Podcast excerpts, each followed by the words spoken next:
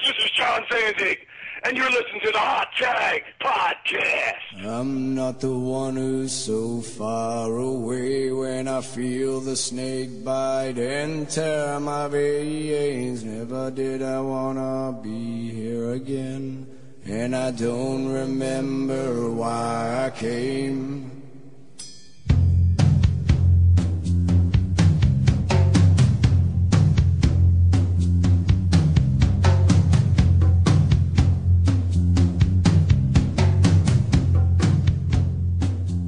Welcome to the Yakuza Kick Radio Hot Tag Podcast Company.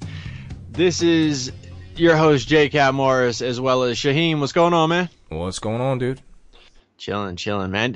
We have so many topics, man. We got a ton of shit to get into. Uh, you know, I'm just gonna let you run the list of things down as we get to it. But before that, I mean, I have this thing that's been bothering the shit out of me, and since I haven't been doing a, a solo show, I figure let me just get it off my chest here. Um. in Walmart, they have these, and I'm sure they have in many stores, but they have these motorized carts, you know, like the, I, I think they call them like jazzy scooters some places or whatever. And they're not like something that someone's taken off their vehicle because that's the only way they can get around. They're pretty much open for whoever walks in the store and wants to hop into them. And it's been more and more irritating as time goes. The other day I saw two dickhead teenage kids just fucking driving around in them. And then they're sitting in the self checkout lane behind each other, taking like a good half hour. I feel like it took like a half hour because they're laughing, they're turning around looking at each other, they're trying to like reach the baskets from the carts. These are two able bodied teenage kids. You know what I mean? And there's, I mean, they're obviously for handicapped people, at least they're supposed to be. Right. So those kids right there, I wanted something bad to happen to them. I wanted them to die in the parking lot, but you know, I mean, I, am not, I can't control people's fate that way, um, unfortunately. Um, and then today, I see a mother morbidly obese, father obese, but not quite as morbidly obese as the mother, and they're pretty much like blocking there's more or less like a dual aisle. Like there's a big alley for you to walk down, and there's one coming one way and one coming the other way, and they're like parked and discussing what type of cereal they should get. That's like the cereal is in the median, so like there's no way to get around them with a normal person cart. So to what makes this worse is up drives this kid who must be like 12, and he's he's got a little size on him, but definitely not like I'm physically unable to walk, and he's their child, and he's in one of them too. Oh. So this entire family was in these little carts. Uh, It's mind-boggling. I really, really think they need to mandate like show your handicapped identification at the door and feel free to use these things. But I, I think when it gets to this point, I know you know Walmart isn't known for high standards, but what the fuck, man? Like I really I want to hop into the basket and start yelling insults at them until they leave their cart, and then they'll probably be too ashamed to get into one again. But uh, have you seen this shit? I've actually seen this a ton of times, man. I mean, this this happens everywhere. Uh, Shame. Yeah. Can you hear me? Where did Shane go? No, sorry. Give me one sec. There you go. uh, I put myself on mute and forgot. But uh, yeah, I've, I've seen this happen a ton of times, man. I mean, it's fucking. It's it's abusing their rights, you know, because obviously a lot of people aren't big enough to be riding those. It's not necessary, and uh, that's not really like the cure to your to your overweight issues. You know what I mean? Like the more you fucking, the more you don't walk and just like fucking, you know, drive around Walmart picking up cereal and shit, the fatter you're gonna get. So Yeah. it's yeah. Let me ask you something though, because you mentioned the teenagers doing this. Yeah. Um, have you have you noticed teenagers just walking around malls, just vaping now, like fucking blowing smoke all over the place? Oh, I mean that's a whole nother thing. That's everybody now. Like everybody's got their binky. They walk around into the fucking Walmart. You see, you know, whether it be teenagers, 20, 30, 40 year olds. I've seen you know, just straight up adults and it's just like they keep it just clutched in their in their one hand. Like they're like they're waiting for someone to try to steal it. And just every like 30 40 seconds you just see it rise up to their mouth and they got to suck off it a little bit. That's that's why i don't i'm not a fan of this whole vaping craze and people patting themselves on the back. So you just started me in another thing. Uh, st- people patting themselves on the back and you know oh, i quit smoking today but i'm you know i'm i'm sucking in this ice cream flavored cigarette juice. It's like oh yeah that's gonna fix it. You made an investment into a different habit. Like i don't understand why you're congratulating yourself. I, I can't stand this shit. It just seems to be like the uh, the new crutch, and it's definitely more acceptable to not stop doing it in public. Yeah, that's that's the thing that gets me. Like, I understand it's just vaping; it's not quote unquote smoke. Uh, either way, though, man, I mean, you're like inconveniencing the shit out of other people because, like, just imagine somebody's walking with their toddler with a baby, you're fucking blowing smoke in front of them shit's yeah. getting in the baby's face. Like, you know, and, and plus, like, there hasn't been enough research done on this to know what exactly it could cause in the long term.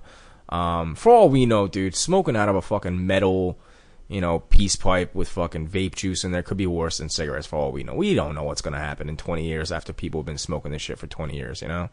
Oh, I, I agree 100%. I don't think it's safe. I don't give a fuck who tells me otherwise. Oh, it's just water vapor. Really? Water vapor It's flavored like anything under the sun. Like, oh, I got chocolate cake flavored. Oh, I right. got cotton candy. I got this. Yeah, that's all natural stuff to just inhale into your body. And it's got nicotine in it. So that alone isn't natural. Yeah. Uh, it's just, yeah. The, the first thing I've heard from it, uh, health wise, is that you can get that popcorn lung shit, which is a pretty, pretty bad shit. Uh, if you look up whatever that is, uh, that's that's some major shit, and uh, you can get that. I mean, but again, all of the chemicals could definitely be, you know, some further along the line stuff that they're gonna find out. I don't know. It's just it's just irritating. I wish people would act like normal adults at some point or another. Yeah, not only that. I mean, it, it there's been several cases where the vapes just blew up in the dude's mouth. You know? Yeah, I, like I feel like I caused that. I, I, mean, I've been wishing for it to happen since they came out. So. Blow off half the guy's jaw, and then people are like, "Oh, it's safe. It's fine. It's just metal with water in there. It's fine." Yeah, I don't know about all that. I like um, to think I have that power. Of course, it's not. It's not accurate, but I like to go like, you know, I hope you set on fire, and then sometimes it happens. Maybe it's just misdirected. There you go, man. J. Morris is leveling up. But yeah, I'm uh, trying. There you go. Uh, real quick before we get into wrestling, man. I mean, I wanted to talk about this last week on the show, but uh, obviously the whole thing that happened in Virginia with uh, you know the the KKK and the fucking uh-huh. neo Nazis going against you know the liberals or the normal people, really. Um, what are your thoughts on this? Because I, I heard fucking Trump's response, and he's saying there's plenty of fine people amongst the neo Nazis and the KKK. Yeah and it's yeah. just like, what the fuck, dude? Are you like out of your fucking mind? And then at the yeah. end, this guy can't stop himself from plugging his goddamn, you know, winery in, in Virginia and saying it's one of the largest and one of the best in the United States. You guys should check it out sometime. Like, dude, somebody just fucking died. this is your response? Yeah. Is plugging your winery? Are you out of your fucking mind? Yeah, I mean, we talked about it last week, but I think it was before the Trump uh, press conference, so we didn't hit you know that type of thing. Yeah. But um, he's he's a fucking maniac. I, I mean, and, and, the divide is is so crazy online, and you know you just see it, and like people surprise you, man. Like I had a, a friend uh, I was friends with up north, and uh, he came out on some shit like that, like yo, you know, both sides, and and and that's what Trump was saying, like um, you know, I, I'm seeing bad people on both sides, and it's like hold the fuck up, man. Like if you have a, a, large percentage of peaceful protesters and a couple people that just showed up to fucking fight. I mean, let's let's not be crazy from the start. Like, all right, they wanted to take down statues and this and this. Um, the the KKK route, there was crowds of people in unison chanting, you know, uh, things about the Jews and things about this and things in unison. I mean, it, it was a large group, like a chorus of racism. Um, and a lot of those people had machine guns like they were they were some of them were armored as if they were going into war right so you know when they say oh those other people showed up with clubs well i mean if you think it's a good idea to show up against people with guns and show up with nothing but like a flower or something uh, you know look i'm not saying that everybody should have met in the middle of the road and killed each other but i I really think the first shot fired was the people who were clearly speaking a message of hate. I, I really, really don't. I understand, you know, freedom of speech, and I think that should go a long way as far as comedians being able to say what they want to say, and uh, you know, not everything being taken so seriously and being treated like a huge crime. But I think I don't think freedom of speech should cover people wanting to eliminate another race of people. I don't think that should be covered under freedom of speech.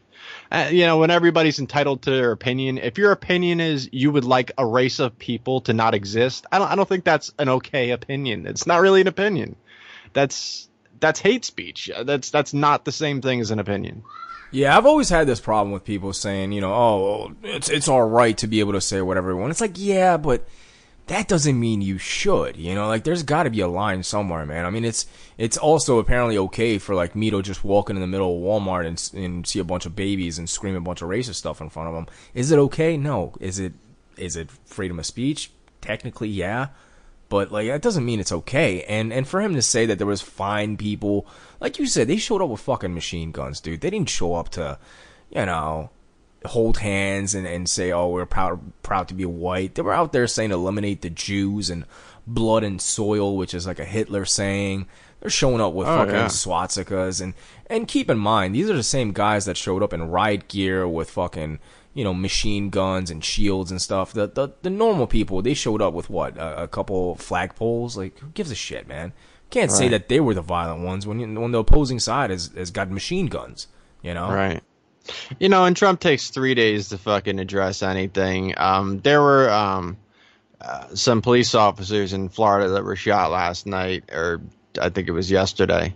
And by the morning, and I'm not saying he shouldn't have responded to this either, but by the morning he had already tweeted his heartfelt condolences and you know his thoughts and and this and that.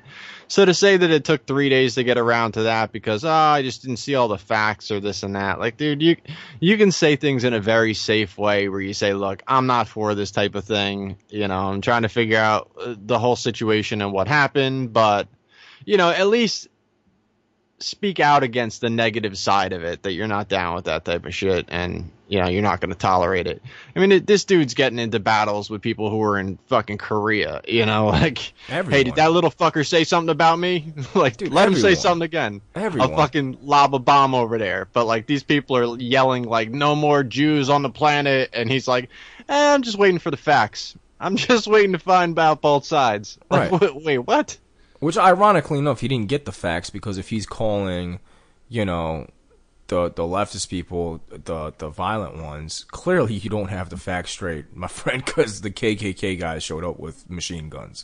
I don't I don't know about them not being the violent ones, but uh, yeah, this dude absolutely has zero filter, man. Which is, again, it's it's good for comedians, not somebody running a fucking country. You know right. what I mean?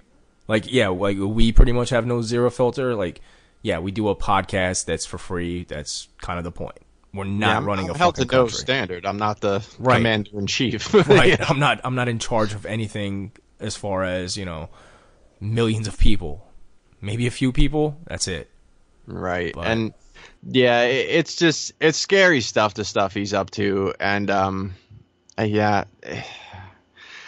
I, I, don't know, man. I don't know how far it's going to go, where it's going to go. But I mean, when it comes down to this this racism and him not taking a stance against the Senate, those are his voters. I mean, the, you know, hundred percent of those people absolutely. voted for Trump. So absolutely. I mean, he, he's got to turn against his people to even speak out for the right side of things. And that's not meaning right or left. I mean, you know, right and wrong. And you know what, man? A lot of people are saying, "Oh, well, you know, this is just trendy now. Racism has always been around. It's oh, these people are not new." You know, this is not like a new ideology. This is something that everybody has been thinking of. These people have been racist since, you know, day one. You're just now seeing it on television because it's, you know, trendy and the media wants to cover it, which is fine. However, and I'm sure these people were racist 10 years ago too. However, they didn't have the guts to could just come out and just say, "Oh, fuck the Jews, let them all die." 10 no. years ago now that openly tr- marching, right, right. Now that Trump has made it okay to basically just have no filter and do whatever, like, oh well, the president's saying I'll grab my pussy and fucking build a wall and ban the Muslims. I'll, I'll go out there and say whatever the fuck I want. You know? Yeah, he just said Mexicans are rapists and right. mean hombres. Right. so yeah, fucking, yeah. I'm, I'm fucking loading up and walking out. Yeah, exactly. So like when when he sets that kind of example, what the fuck do you expect from his supporters? I mean, it's, it's just it's fucking disgusting to me, man. It's 2017. I feel like we're back in the 60s. You know, this is like. I'll tell you what, like even back um 2004, um I listened to a lot of old Howard Stern. And uh 2004, uh they would always have Daniel Carver on who was uh you know one of the leaders of the Ku Klux Klan. And they would have him on because it was just kind of uh, yeah funny to have like this guy picking football picks or this guy arguing with somebody else or whatever. So they used him as a goof. But uh they had had him on and uh and they would always ask him, oh, "So how's Klan business going?" and this and that. And he said, you know, it's it's mostly underground now. This is 2004. He said, yeah, it's mostly underground now. We'll be racist forever, but it's getting a little less acceptable. It's getting harder to do things, and we really got to keep it a little bit more underground. That was 2004.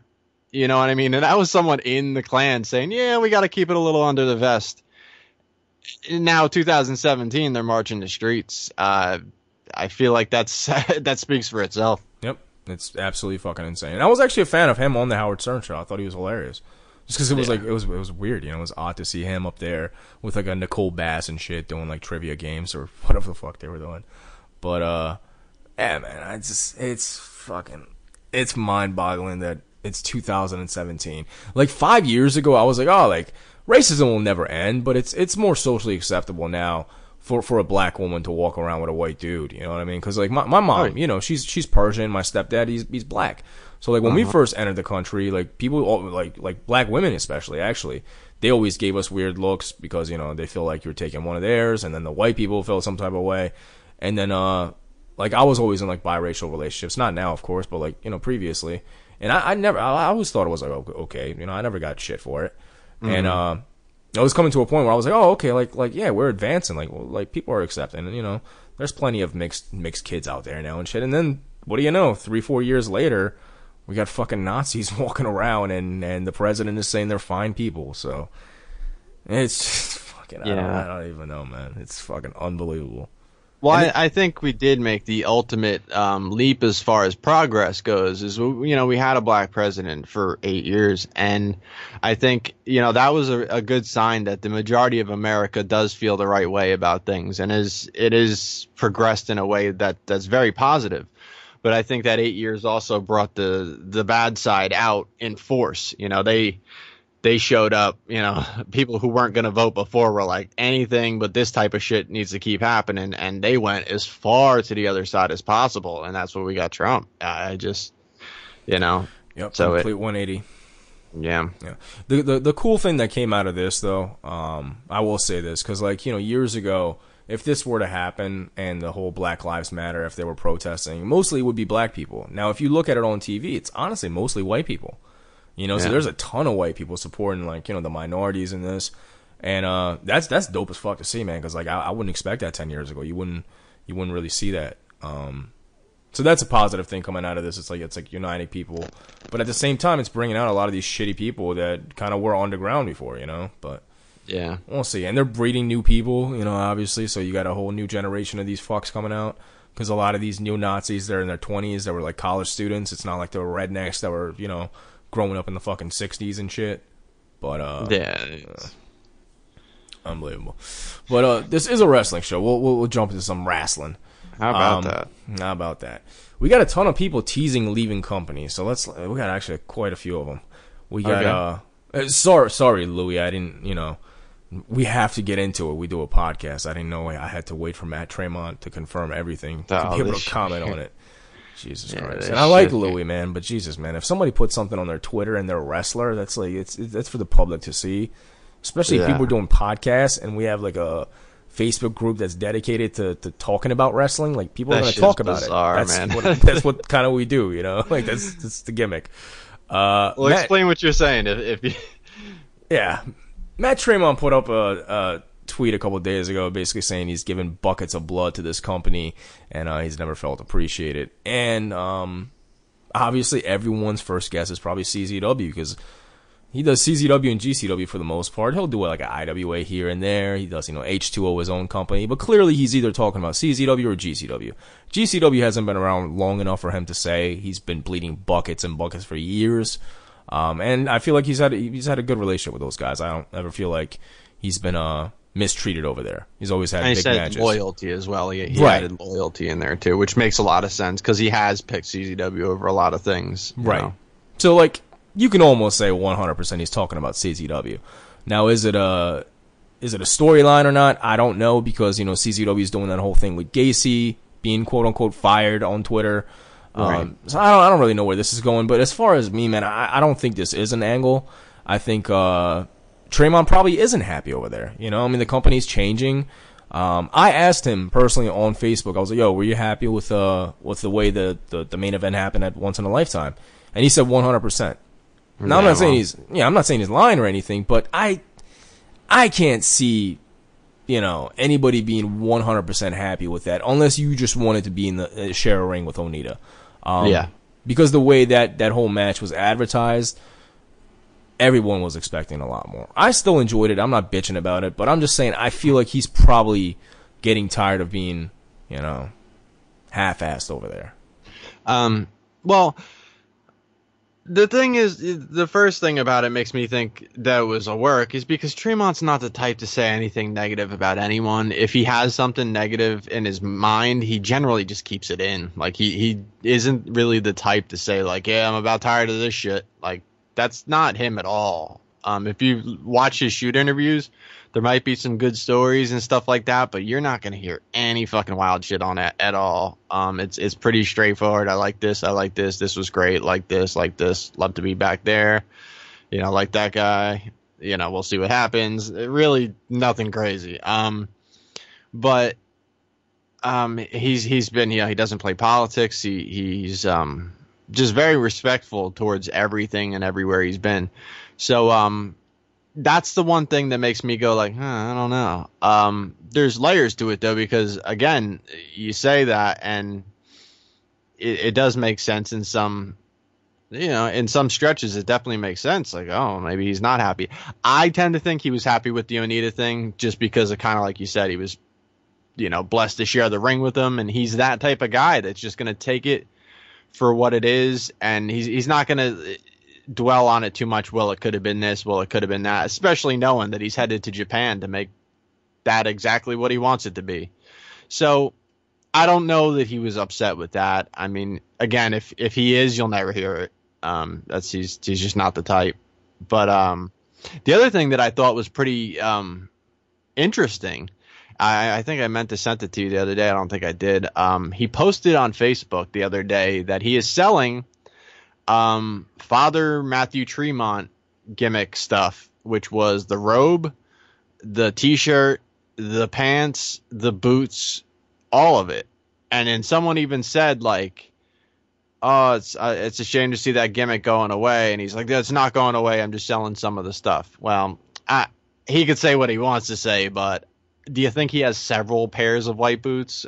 Do you think he has several robes for that gimmick? Eh, I don't know. Probably some. It looked like his entire getup for that he was selling. Yeah. Um, So, honestly, uh, two things I, th- I think go into it. I think probably he's not extremely happy with his position in CZW right now. Uh, previous to the Onita thing, of course. Um, You know, he went from the main event to you know just kind of like being in a faction with G Raver and Stockade, which you know I'm sure you know he loves Stockade and and G Raver's a great dude, but you know going from the main event and you know in other companies and like GCW he's doing matches like Nick Gage and getting standing ovations, and then he comes to CZW and it's like eh, you know. um I think I think he's probably unhappy with where he stands with the company. Again, this is just my opinion. I don't I don't fucking know. He could be as happy as ever. I don't fucking know. And uh, Right. Another thing that I, I think may play into this a little bit is the fact that DJ Hyde squeezes his way into the main event with him. Um, I think if anything, that's probably it. He he probably wanted to have a one on one match with Onita.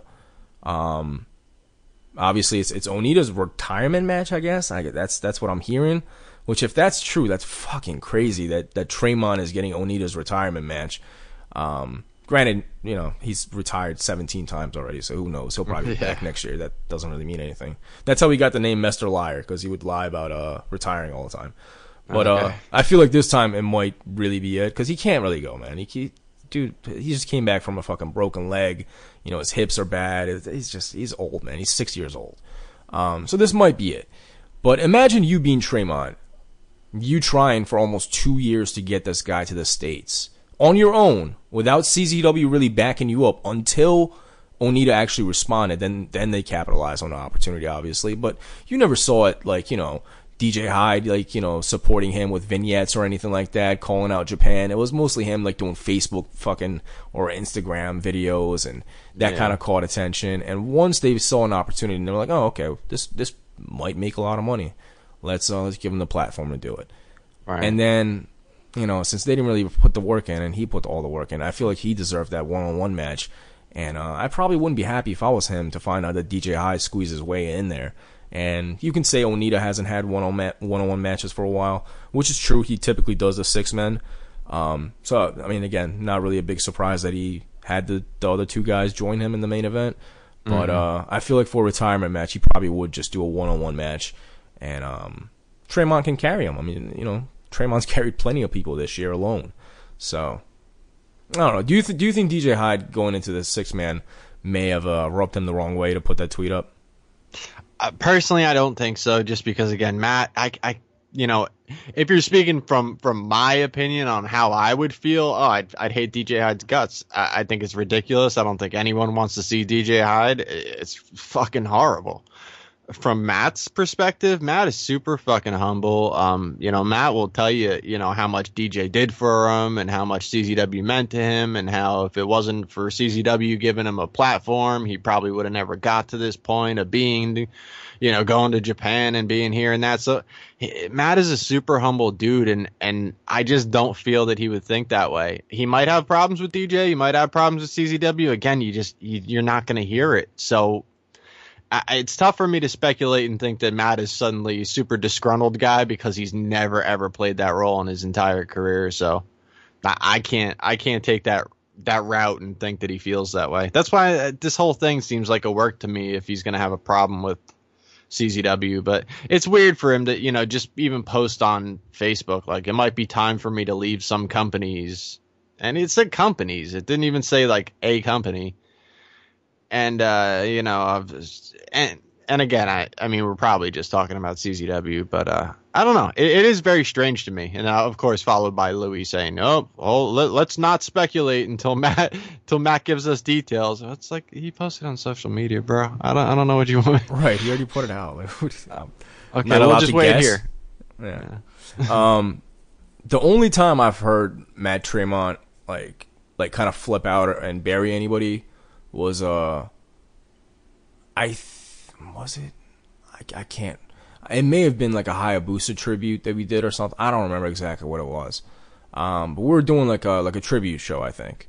Mm-hmm. So I was I was pre-recording um, interviews, and this was the same week that uh, he had lost his brother. So he was like real emotional, and um, I was asking him if he was gonna be, you know, doing doing certain shows and this that, and a third, and uh, he, he fucking just buried the shit out of somebody. Then you know, obviously, you know, I, I won't name it because you know he's asked me not to get right. into this whole thing. Um, yeah. But he went off for like five minutes and just fucking just just went off. And then uh, afterwards, he was like, "Hey, that was pre-recorded, right?" And I was like, "Yeah." He was like, "Do you mind like you know erasing that from the interview?" And I did, you know, because like I don't mm-hmm. like if the guy's not comfortable with it, I'm not gonna put it out. You know, I'm not gonna be a dick about it. And to right. this day, I haven't mentioned like who, who he's talking about, but that's the only time I've I've heard him and again, he regretted it within five minutes. So yeah, he's not that type of guy to come on and, and bury anybody or anything. So we'll see what happens. Yeah. Yeah. Yeah. Uh, another two guys that are rumored to be leaving is uh, John Wayne Murdoch and Reed Bentley. Not rumored, actually, they confirmed it. It's, it's not storyline. We're we're done with IWA Mid South. We're not going to talk shit, Ian. But uh, apparently, they bumped heads from what it looks like. That's it's just another really weird situation because uh, if you go back to the CZW thing, you can go on, uh, you know, my archives and and listen to the Ian interview, the, the last Ian interview I did, and uh, you know he talks about all all of uh, exactly what happened within CZW IWA Mid South relations the last time around, and what happened at the time was uh, Josh Crane was not on good terms with Ian at all. Uh, Dale Patricks being Josh Crane's good friend, he kind of just got lumped into the situation. He didn't really have as much problems with Dale Patrick says he had with Josh. But there was a, a problem with Josh with T-shirts. There was a problem with Josh with a bunch of different things, and uh, and so he he completely did not want to work with him. Well, CZW had him lumped in an angle together, which would have been Team IWA, being Josh Crane and Dale Patricks, along with uh, Reed Bentley and John Wayne Murdoch. So Ian pretty much said, like, look, I, you know, I don't even want to see this fucking guy in my presence, let alone have him walking out as Team IWA. Like, you know, have him on the card or whatever, but like, don't don't have this guy together with me because we we don't even get along. So at the time, he wasn't using either one of those guys. He, you know, he had previously used them, but they had a falling out. And uh, DJ wasn't willing to, to bend on that at all. So Ian said, "All right, fuck off then." So that that burned that whole angle. Like they, it, it severed ties with them pretty much. You know, they they worked a little bit here and there with sending this guy or you know DJ going into. uh I think he's worked IW. Maybe no. yeah, he I did don't. King of the Death matches. after that, right? I think it was before that. Okay, so yeah, it was before that. That's Yeah. why, yeah, it, they haven't really brought DJ in or anything like that Nah, since, and nah. and uh, John Wayne Murdoch hadn't really been in CZW since, and I think he he just did Tournament of Death, right? Yeah, and then when he did TOD on his Facebook, he was saying after TOD, um, you're going to see me as as a regular on CZW, and that clearly didn't happen. That didn't happen. Yeah. Yeah. So uh, you know, that that created like a huge rift. So it was really weird seeing all of a sudden. First off, seeing Josh Crane and uh, Dale Patricks back on IWA shows. And then for the next thing to happen was John Wayne Murdoch and Reed Bentley are off IWA shows. Uh, it just it's bizarre to me. Um, I know for a long time John Wayne Murdoch was living with Ian, so I, I really don't know, um, you know, what has transpired. They're all being, you know, respectful and professional about it. Like, er, we're not going to talk about the other party, but we've severed ties. We're, you know, we've gone our separate ways, and it's just weird. And I, John Wayne Murdoch was a little bit more open about it because he said something on uh, one of those deathmatch pages or something. Because someone added me to this fucking group. I hate groups. Uh, he, he said something like, er, "We're just not gonna associate with someone that just buries guys and and does this and that." He said some old, uh, eh, some shit that was kind of vague, but you know, kind of said like Ian buries people or something like that and talks shit or I don't know. Yeah. Um, Progress came to New York over the weekend, I believe. Yeah, Um, they did a couple shows, and uh, Pete Dunne, who's a UK guy who was wrestling in Progress and ICW and WXW and all that stuff all over Europe. Uh, he's the current, you know, WWE UK champion. So obviously they're not getting enough bookings through NXT and you know the UK division or whatever the case may be. Um, so WWE's letting them do some indies and still do progress and all that stuff. Uh, the guy got injured at Tier One Wrestling. Um, I don't know. he's this- the he's the Sami Callihan looking dude, right? yeah, yeah, yeah. Okay. Yeah, he calls himself like the Bruiser, um, something like that. He- He's really good though. I really like that guy. He's fucking. I mean, you would you would actually like him a lot. He's really intense. Um, Okay. Yeah, really really good talent. And uh, he was going against Darius Darius something. I forget the dude's name. Um, apparently he's like an unsafe guy because he's he's hurt a lot of people. But he laid a title belt down on the ground and he DDT'd him on it and he just fucking just the guy just got completely lacerated and he had to get like 16 staples on his head.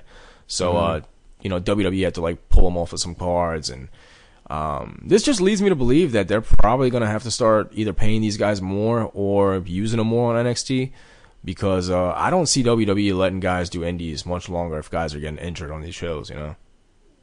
Uh, yeah, I mean, I, I think if it if it becomes obvious that these guys are doing like fucking TLC matches and shit like this, they're probably gonna say, look, you know, don't do anything stupid because you're just gonna lose your your money with us, you know, because that's probably you know the result of it will probably just be like, oh, okay. I mean, if you do something reckless on an indie card, that's fine, but we're just not gonna use you anymore, and we might not answer your call for a couple of years. So I mean, maybe you guys will be start being a little bit more. Um, I mean, if you say that this guy is known for hurting people, then he, he probably shouldn't be. You know, Pete Dunne probably shouldn't be getting in the ring with the guy, knowing that he's got way bigger opportunities uh, Yeah. sitting in front of him. Yeah, not not only that, I think I think it just it's it's bad exposure for WWE because um obviously all of the articles aren't going to mention Tier 1 Wrestling, which was the promotion that hosted this match. They all say WWE talent, you know, so they get lumped up into this whole thing. And uh I don't think they probably appreciate that since they're, you know, a corporate company and all that stuff. So we'll see what happens. But uh, I, I, I say this to say this: um, David Starr started airing this dude out. This guy Darius that I'm not familiar with. A lot of people are. I don't know who the fuck this dude is, but mm-hmm. um, David Starr basically just fucking aired this dude out saying. You know he's he's injured people for plenty of years. It's time to leave the wrestling business if you can't protect people. And um, this I, I, I don't think this is an angle. I think the guy was being legitimate because he wrote out a fucking essay. That's why I didn't even brought up the the Facebook post because I'd be reading for the next half hour. Right. But um, he completely just shit on the guy, and uh, I'd like to see where this goes. But I, I don't think it's an angle. But uh, I don't see Pete Dunne and Tyler Bate and these UK guys continuing to do all these indie shows if uh, it's it's going to cost them some NXT matches. So we'll see what happens. But yeah, yeah. Um, speaking of NXT, Adam Cole signed to NXT. And I'm guessing he's probably going to be in the crowd tonight as we actually are recording this right now. NXT uh, is happening right now. So nice. Adam is probably sitting in the crowd right now, and I guess they're probably going to debut him tonight. What are your thoughts on Adam Cole joining NXT? I think that's great. I mean, it, it was only a matter of time, you know, as far as uh, you know, him getting a shot. I mean, he's you know he's got a great look. He can work his ass off. He, I mean, he's got charisma. It's I mean, he's one of those guys that I thought would be signed a lot sooner than a lot of the other guys that have been signed. Um, so you know, it's it, it, was just bound to happen. I think he's a guy who's going to do really well. I think he'll be on the main roster in no time. Um, I know I, I, read some stuff. To, you know, new policies. They're going to do this before they do that, and it, just wait and see. I mean, once people get there and they figure out what works and what doesn't, you know, they're, yeah, they're not going to give him a WWE title shot the the week he gets there, but. You know, I mean, a lot of guys they start out on the bottom, and before you know it, they're all over TV. So who, who knows? apparently uh, there's some rumors that he might be creating like a Ring of Honor faction in NXT, mm. which I, they're not gonna call it a Ring of Honor faction. It's probably gonna be ROH guys, and uh, the guy the guys joining him in the faction are rumored to be Kyle O'Reilly, Bobby Fish, and Lio Rush. So huh. yeah, Rush, the, huh? yeah, it's kind of like the odd man out because you they know, got Roderick Strong over there, don't they? Right. Yeah, yeah. Like that's what I would think. The four guys, if you're gonna kind of try to like do the indie four horsemen, I would probably do the Kyle O'Reilly, Bobby Fish, uh, Strong, and, and Adam Cole. You know, well, those guys have history together. But Lio Rush is kind of he's like the smaller guy, different style. It, it, wouldn't really make much sense, but we'll see what happens with that. But yeah, I, I mean, I've kind of like, you know, over the years, there was always a stigma of oh if, if, this guy goes to the WWE, WWE is gonna bury him. WWE is gonna bury him. I have gotten so sick of that fucking statement over the past three four years. Every time I see someone type it, I just immediately hate them because it's like, come on, man.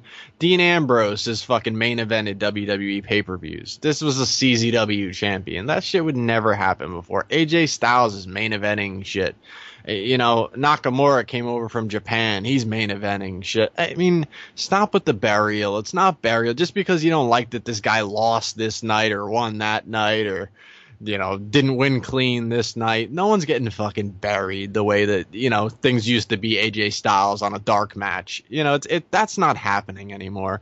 And, and, and you know, when, when we're like, this guy's not going to be used right. Well, I mean, if you're really talking about a guy that was booked previously by DJ Hyde, okay, I'm sure DJ used him right, but Vince McMahon's gonna fuck it all up, right? Like, come on, man, what the fuck? Uh, Shut up. I think I think you just completely have to dismiss that whole idea of guys getting buried because they're indie guys now. Because I mean, uh, dude, once Kevin Steen beat fucking John Cena clean. Yeah. Like, like you, you just have to stop with all that. You know, the only guy that I can say that they've probably misused is probably you know, Sami Zayn. That's probably the only guy because Samoa Joe has been on top. You know, Seth Rollins been on top. CM Punk, Daniel Bryan, AJ Styles. Yeah. All these guys have been main eventers now. You know, so you can't just sit there and they're, say they're getting buried.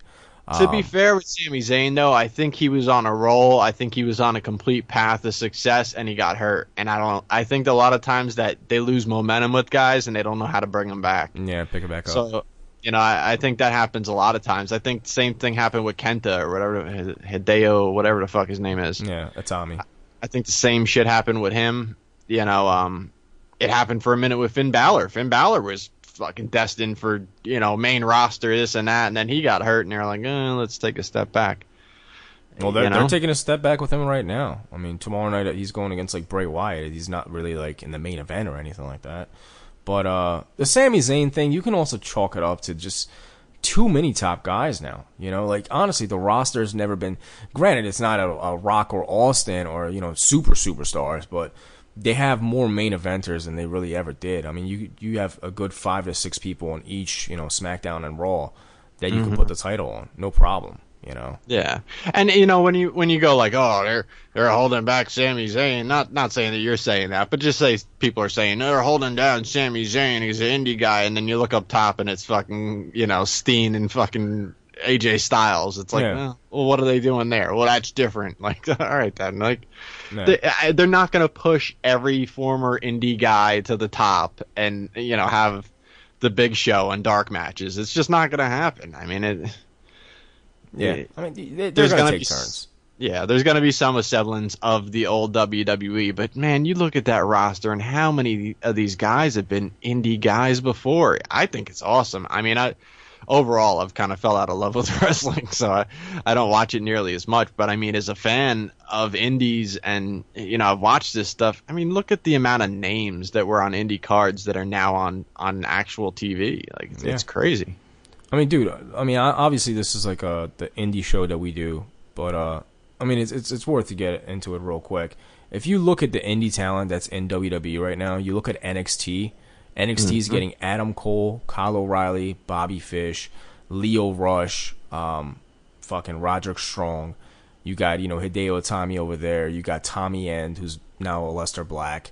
You have a good like almost ten people in NXT that are, that could be top guys for NXT that are all from indies. You know, you look at WWE, each brand has a good five to seven names that came from the indies that are top guys. You know, so they've really picked everybody up, man. The only guys left from you know those days are like like a homicide and Low Ki, really. The rest of yeah. the guys they've either been there or, or they're gone. Yeah, I mean it they really opened the doors now. I the whole statement of oh the WWE doesn't use guys. Well, get out of here. I mean, it's they obviously had their different plan, and again, I just don't. Gabe Sapolsky's the only guy who knows how to book guys right. Like, get out of here. yeah, I don't know about that. I don't you know. know about that. Also, a War Machine has been contacted by WWE, so probably oh, yeah? expect them. Yeah, probably expect them sometime in NXT, which I think they'd be a great uh, tag team in WWE because you know as much as uh, I think the product probably is great, I can't tell you because I haven't watched it for like a month straight again. Uh-huh. Um, but I mean the talent, dude. I mean you, I can't imagine Raw and SmackDown being that awful with this much talent on there. At least you're probably getting good matches. Is it shitty booking and bad storylines? Maybe I don't know. But I'm yeah. sure there's plenty of good matches. And um, the only thing they lack in is, is tag teams. They have like nothing. So War Machine, um, they would definitely be a, be a nice tag team up there, especially if they you know rebrand the Wyatts and uh, bring back like Luke Harper and put him with uh, the other the orange guy. Um, the orange guy. Does he still work there? I think so. I've, the orange I guy. I can't tell you. I haven't, dude. I haven't watched SmackDown for probably like four months. I don't know. I have no idea. I'm sure he's he's under contract with them still. I, I haven't seen him on pay per views or anything. I, for the most part, just watch the pay per views, you know. But um, Joey Janela, Joey, yeah. Joey. Oh boy. All right. Well, let's start off with this. He snapped his finger and went live on Facebook the other night mm-hmm. uh, against Glacier at AIW. I guess he threw him into like a like a one of those arcade games, and he he snapped his finger in half. Um, mm-hmm. Well, I mean, people keep saying he snapped it in half. I mean, he broke his finger. I mean, he didn't. Yeah, I, mean, like, I don't know exactly what off. happened. yeah, like, I mean, the way they made it sound like I thought, I thought it literally like snapped in half, like bone was out. You know. Yeah, I read that on your page, and I was just yeah. like, people are fucking silly. Yeah. Um, I'm sure. They I'm sure, sure froze it like fucking Sub Zero and kicked it, and it smashed off his hand. it's like, not... yeah. So I'm, I'm, sure he'll he'll be fine. You know. Uh, and then somebody said like maybe he should tone it down and like if he doesn't know how to protect himself. I think it was the Alex kid. It's like, dude, like come on, man. This guy's this guy's been wrestling for ten years, and I, I listened to him on the Sam Roberts podcast. This guy said he's never been injured, like like a legitimate, you know, big injury, other than the time he jumped off a fucking building into a, into a truck. You know, Yeah. so obviously he knows how to protect himself, man. I'm, I'm pretty sure if this guy's diving off of fucking ladders and doing swantons into fucking ladders and tables and chairs, he, he Mm-hmm. knows how to bump. He sh- he should be okay. Sure. Accidents happen. I don't think he should tone down his style because he broke a fucking finger. But Yeah. bad I mean, is the his same hands. people that are like, I guess he's not wrestling this weekend. it's like, He's it's, it's gonna be all right. Yeah, it's just a finger, dude. Uh, one more Joey's another thing. I noticed uh, he had that match in progress against um that fucking guy, uh, Jimmy Havoc. Uh, they did the one cool spot that they try to go, you know, get it to go viral, where he, you know, sat up in the chair. But uh, did you notice how he's wearing a shirt now? Yeah, now that's progress. Yeah, Nah, he did, but that yeah, that spot was cool. It was uh, it was like a monkey flip out of the corner where Joey was in the chair and he stayed sitting in the chair and he landed on his yeah land not on his feet. It landed on on the chair like it was sitting. So yeah, that was a pretty cool spot. But yeah, yeah, Joey's wearing a shirt. I mean, what, you know, what can you do? I, I don't know. I, just. I mean, we've gone over this a million times. The dude is, is not in shape. He's he continually gets in worse shape. I I think because I, I don't watch that much wrestling, but it's like you know every month or two maybe I'll I'll catch a match and be like, oh Jesus, like what the fuck? And uh, I, I don't know. I always hope that the next time I turn on something, I'll be like, oh look, what the fuck, man? Joey's been in the gym. You know, Joey's been fucking uh, cutting back on them carbs. Not so much. You could definitely keep track of you know just seeing on Facebook like, yeah, Taco Bell's fucking awesome still. Who wants to drink with me tonight? And it's like, oh, well, not expecting shredded Joey on the next DVD. Taco Bell's fucking awesome. Taco Tuesdays. Who wants to beer. get drunk? it's like, all Yeah, right. Those are great. Did you ever see the, the the Facebook live where he's just eating like snap peas for like fucking twenty minutes straight, not even talking? nah, it's just Dude's just sitting there at a bar, just snacking, and there's like fucking people just watching him, and and I think he was just trolling people because oh yeah. I fast it, it forward for him. Yeah, he didn't say a word the whole time. He just ate, and people watched it. What the fuck, man? It's Oh, ridiculous. Uh, random random note. Uh, Bob Sapp faced Onita in uh, FMW recently in an explosion match. Did you know that? No, That that happened recently, huh? Yes, like uh, as early as this year. Uh, yeah, and they actually used like you know explosions. Oh, I'm sure it was so good. it was fantastic. Probably the worst match I've ever seen in my life. It was it was terrible, man. I can't I can't even describe it to you. Well, don't hold your breath. DJ Hyde is heading to Japan. Yeah, that'll be fantastic. Uh, Aja Kong was also in this match, and I, I'm pretty sure, like 99% sure, she shit her pants. Because uh, I, th- I think there was a shit stain on her pants. Oh, all right. Yeah. So if you want to check that out, it's on YouTube, folks. Go I uh, yeah. Well, people listening, if they want to go check it out, Bob Sapp, Atsushi Onita, and, and uh, Aja Kong, and uh, some shit and some uh, barbed wire baseball bats with explosives are involved. So that's good. Uh, MLW, did you ever watch it? Were you like a fan of MLW? Uh, no. I um, I think I saw like the two shows. They were like Reloaded or something, and uh, Reloaded Part Two because they were really creative. Right. uh, like I don't know, uh, and I forget there was some kind of debacle. I I remember one show they had Homicide Low Ki, and that was that was badass. But I mean, when is that not badass? Um, you know, those guys have been going at it forever, so they they put on some dope shit. And I think they had Teddy on the show. Yeah, yeah. They, they used Teddy. They had Funk and Corino feuding. They had like a barbed wire match. CM Punk was up there for a while. Yeah, I I don't know. Was that was that the one where um American Dragon ripped fucking Teddy Hart's pants off? I don't remember, dude. I haven't watched uh, MLW since like mid two thousands. Again, I only saw the two shows, so it was either one of the two shows I watched or some other company. Yeah, But I, I remember a show could be completely irrelevant to this topic if it wasn't MLW, but and uh you know, Bryan Danielson, he uh just was not having Teddy's bullshit. And Teddy was doing his old flashy shit, and he had those crazy pants on, and you just fucking like ripped the pants off him, start putting leg submissions on him. Just like shoot, shooting on him. yeah, Oh, he just like, fucking tore his pants off his body, and then he's just like in his fucking drawers, and he's just fucking That's amazing. working his legs and shit, and stomping his fucking knees. Yeah, I, I gotta I gotta find this shit now, man. That's amazing. yeah, it was wild as fuck, man. I was just like, oh yeah, he's not, he's not having Teddy's bullshit. Yeah, but uh, MLW is coming back for uh, one show only, um, and it's gonna have your your guy, uh, Re, Sh- reloaded, yeah, re reloaded part Yeah. one. Uh, reloaded again. There you go. That's probably a little bit more clever than re reloaded part one. Uh, Shane Strickland versus Ricochet is gonna main event the show, Okay, and um, they have a little too much smiling for our for our liking. Yeah, yeah, yeah, exactly. I hate Shane Strickland smiling, and you hate Ricochet smiling. I didn't even think of that. How ironic Yeah. is that? The, the two times we both bitch about guys That's one smiling. happy main event right there. is a happy ass fucking main event. Oh Jesus. Uh, MVP is going against Sami Callihan. Um, I saw Sami Callihan and MVP going against each other at I think it was like the first House of Hardcore. I want to say 2012 maybe, and they fucking killed it. So I know they have good chemistry. So I'm expecting a lot out of that match. But uh, I'm sure it'll be a good card, man. They're going to use a ton of talent. You know, um, what's the guy's name that, that owns the company? Court Bauer. Court Bauer, yeah, the former WWE writer. So he's got a ton of fucking, you know, he loves Teddy Hart. I'm sure Teddy will probably be on the show. He's got a ton of connections. So we'll see what happens with that. But um, let's talk GCW real quick. NGI is coming up. They announced uh, seven of the eight participants.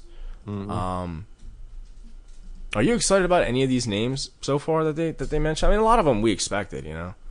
I don't know him, but um, like the the one guy they announced, the Japanese dude, he's like a champion over there. And um, look, I, you know, I'm not current on a lot of this shit, so I'm sure if he's you know the champion of whatever they're bringing, freedoms, I think. Yeah.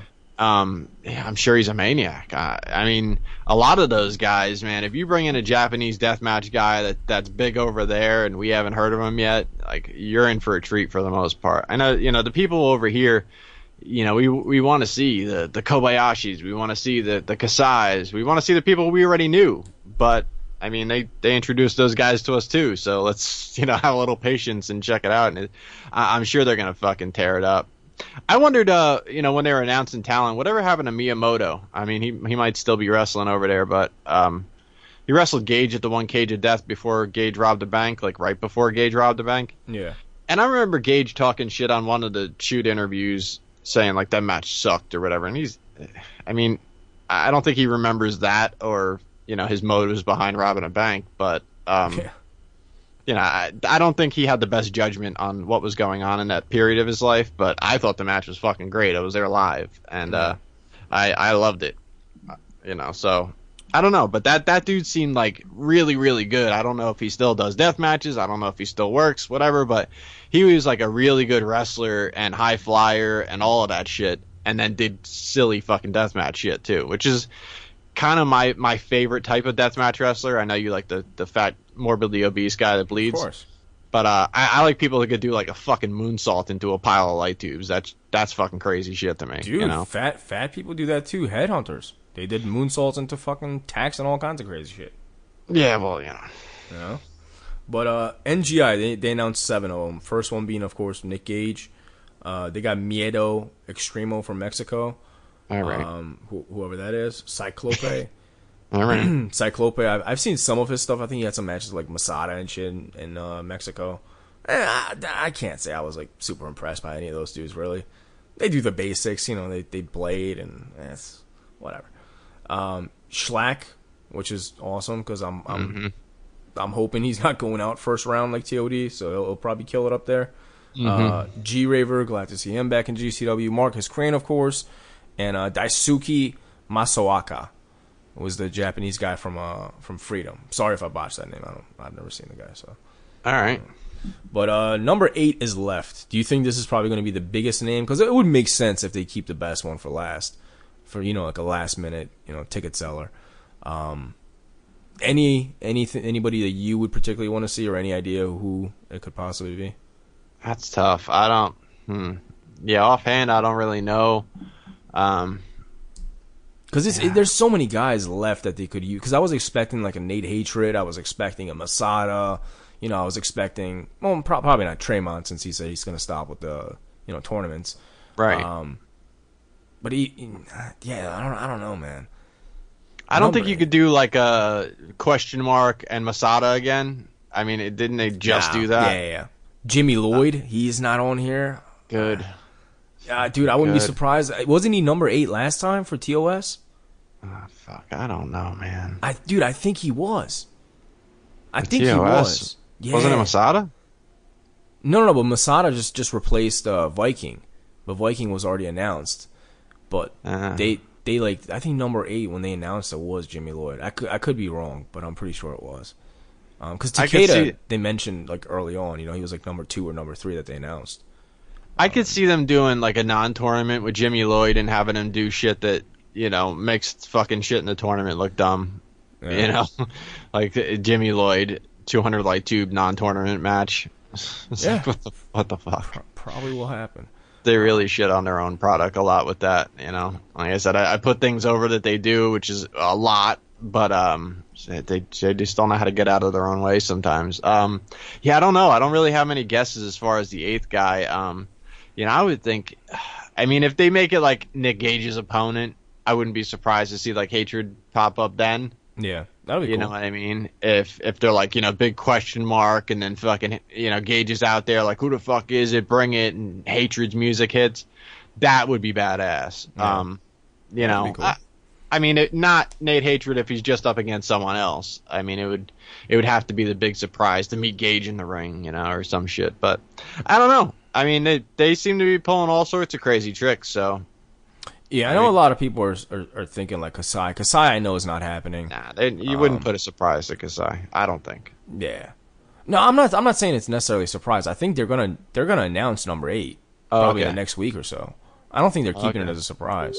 Um, it's funny we're mentioning this because uh, I I asked Brett this earlier. I said, "Is the last participant going to be a big one?"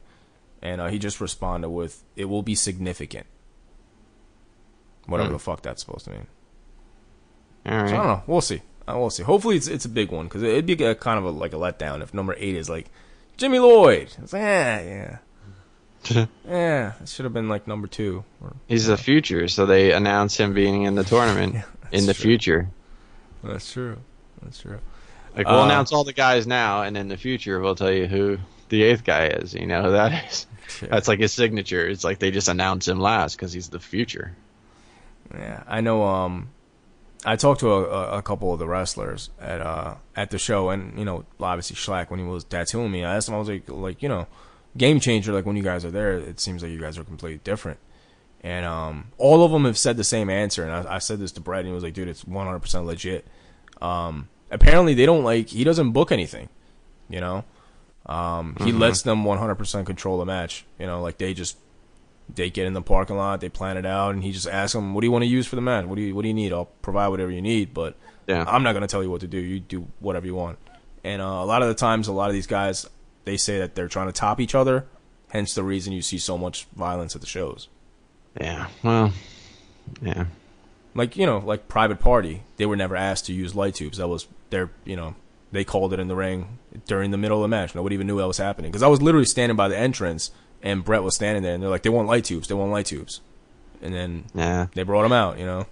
Maybe at some point the promoter should step in and actually have control over his own show. I mean, it sounds nice, like yeah, wrestlers do their own thing, but you know, I mean, if it's not in a cooperative effort where they're trying to make the whole show look good and have its ups and downs, when it's just like go go go go go, I'm telling you, you lose a lot of matches. Like Yeah. you know, you remember three matches, but there was fucking permanent scarring going on in the other matches too that you'll just never remember. Yeah. No, I Yeah. think I think eventually they have to tone it down a little bit, you know, because I mean, eight death matches per show, man, it's just fucking crazy. Yeah, it's it's too much. Um, did you see the CM Punk tease about him joining the Bullet Club that people are falling for? Yeah, I mean, it never stops with the CM Punk tease, but this is this is why I, you know, I'm a huge CM Punk fan. Um, not on the MMA side of things, but um, Yeah, I Yeah. would hope not. but uh, as a as a wrestler, and I I've always been you know pro whatever he wants to do. He he doesn't want to be there. He doesn't want to be there. Don't be fucking so angry at him. And I think half of the anger is because they they wanted him there so bad. And it's over time it's continued to prove himself because it's not like someone says, "Hey, CM Punk's might be there tonight," and everyone goes, "Ah, who cares?" Everyone's like, "Shit, really? Like you think?" Right. Uh, You know, I mean, maybe they go, "Bullshit." No, he's not. But it, it still brings interest up. Still, how, how long has he been gone? And it's still like a hot topic. Like, fucking, you think he's gonna be there? Two years, probably. I think. Yeah, a little I more mean- than two years.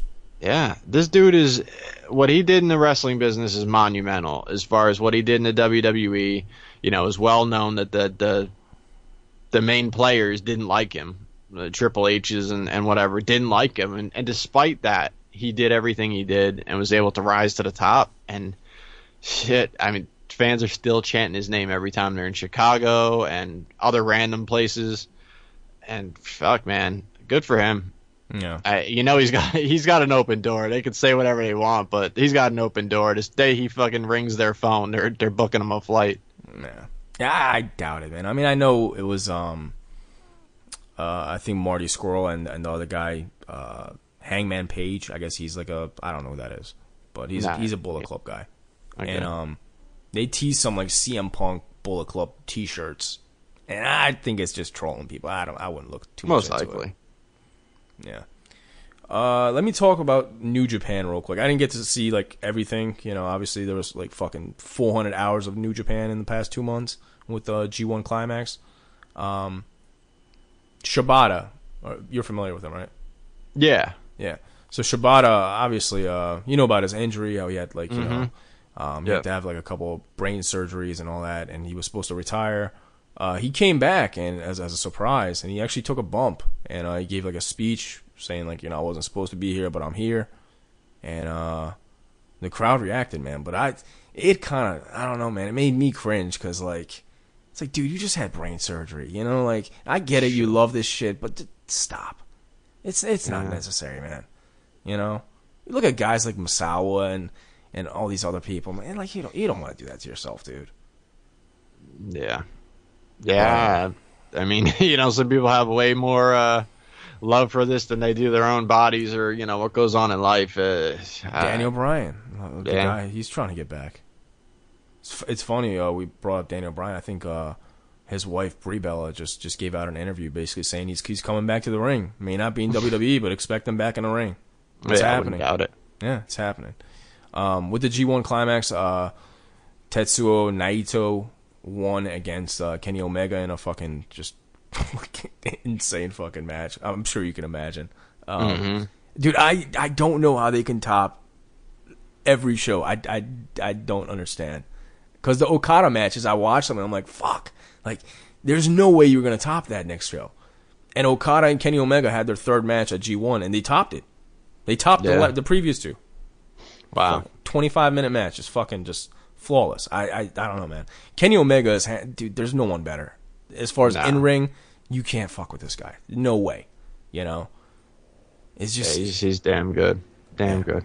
Yeah, that dude. He should be in WWE one day, man. That that dude would fucking kill with everybody.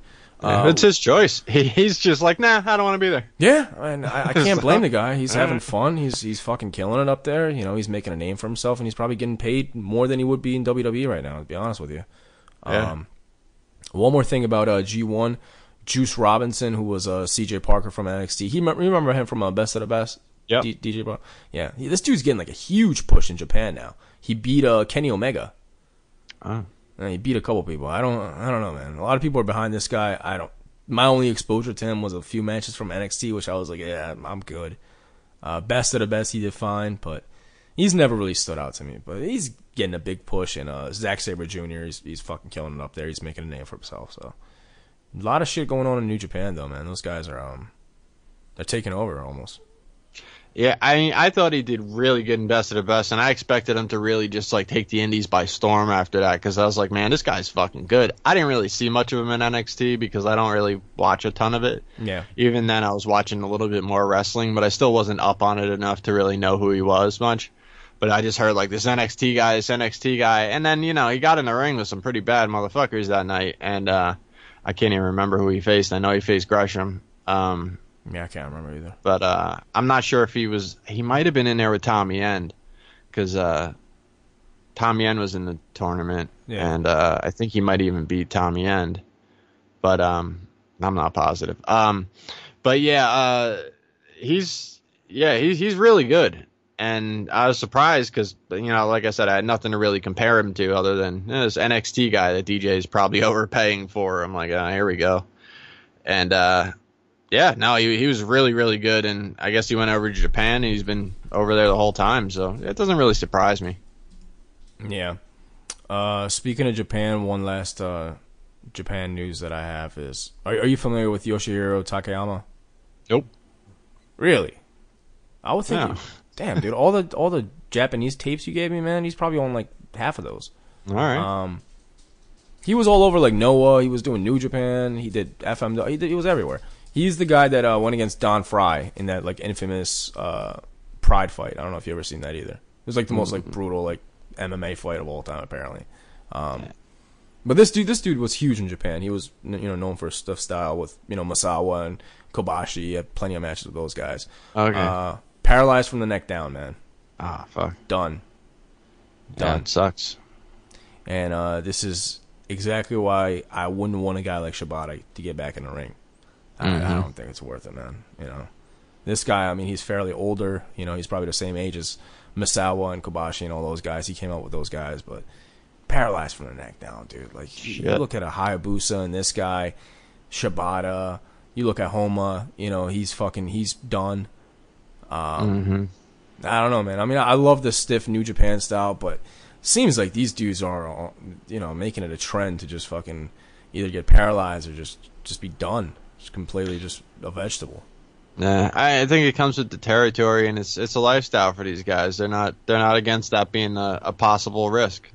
Yeah, yeah, it's it's nutty, man. The first one I saw was Hayabusa, which obviously wasn't from the stiff style, but I don't know, man. It's just over the last year, you know, the thing with Shibata and then Honma and then now Takayama. That's three in a row that uh that are gone. Won't come back. You remember Honma back in the day? Yeah, Yeah, yeah. He had yeah, like he the did some stuff with CZW. Yeah, yeah, he was in all those Zandig matches and stuff, and then uh, Mhm. he changed his style up after he left Big Japan and went to New Japan, and he Uh-huh. was kind of doing like the strong style. But um, House of Hardcore was was here over the weekend, New Jersey and uh, Philly, fucking drawing like just insane amounts of people. You know, like fucking selling out the arena and shit. Why can't anybody else do this? I don't, cause dude, I mean, we talked about them selling out with with a ton of guys on their cards. They've toned down the cards a lot, man. You know, like you'll have Yeah. one or two big names, but it's not like you'll see like John Morrison against Pentagon Jr. Next matchup is fucking, you know, Sabu versus Sami Callihan. It's not like that, you know. Yeah, I'll tell you what's crazy too is I think I mentioned it last week, but like I was looking to see like, hey, you know, what card did they book? You know, the, the shows tomorrow or the shows tonight or whatever. You know, let me see what the matches are, and I couldn't find a single fucking match. Like you just saw like the generic indie poster with a bunch of people's faces on it. You're like, oh, okay, Jack Swagger's there, uh, or whatever the hell he calls himself now. Uh, and uh, Sami Callihan and this guy and that guy. But like I saw zero matches lined up. I looked on their their actual website, on their Facebook. I like I googled like card for whatever the name of the show was. I could find nothing. So like while searching for that, you couldn't find anything. It surely wasn't advertised as far as matches because I mean that would have came up in a Google search, I'd imagine. I, I just I don't know how they're doing it. They definitely found a formula. They they're rolling, man. I mean, they they found a formula. Tommy, I guess, I guess that's who's running shit over there. Uh, he seems to know what the fuck he's doing. Yeah, I think it's it's also uh, you know, Philly doesn't really get wrestling anymore. Yeah, but you know what happened with the fucking you know Acid Cup? They brought that over there, and Philly didn't get wrestling that day either. Yeah, but I think I think the old school Philly fans are dead though, man. I, I don't think you're gonna get a lot of those originals even knowing about what's out right now. I think um it's it's the new hipster crowd, man. I mean, you haven't gone to a show over a year, dude. It's it's a complete different crowd. It's all hipsters. It's it's Yeah. brand new wrestling fans. It's not the same people that you would see 15 years ago, you know.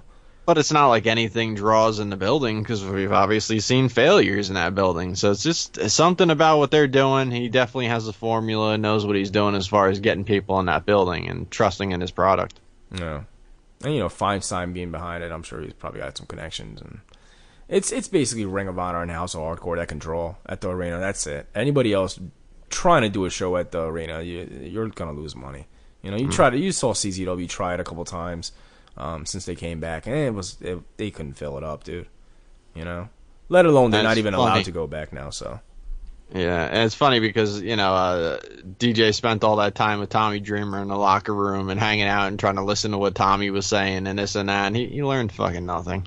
Yeah, yeah. I mean, uh, it's interesting because you know we were just talking about the formula that, that, Tommy Dreamer has to draw in Philly and New Jersey and New York. Um, Northeast Wrestling, I'm not too familiar with them. The cards, the cards look like shit to me. To be honest with you, it's it's local guys. I don't know a single fucking soul on there. They'll put on like a big match or two, like the Cody Rhodes and Kurt Angle. That's the Connecticut shows. Yeah, yeah, yeah. That happened. Yeah, they put over a grand in the building, dude. Recently, uh, fucking Global Force Wrestling had to cancel their Connecticut shows because they were running the same night against Northeast Wrestling. They canceled all their shows.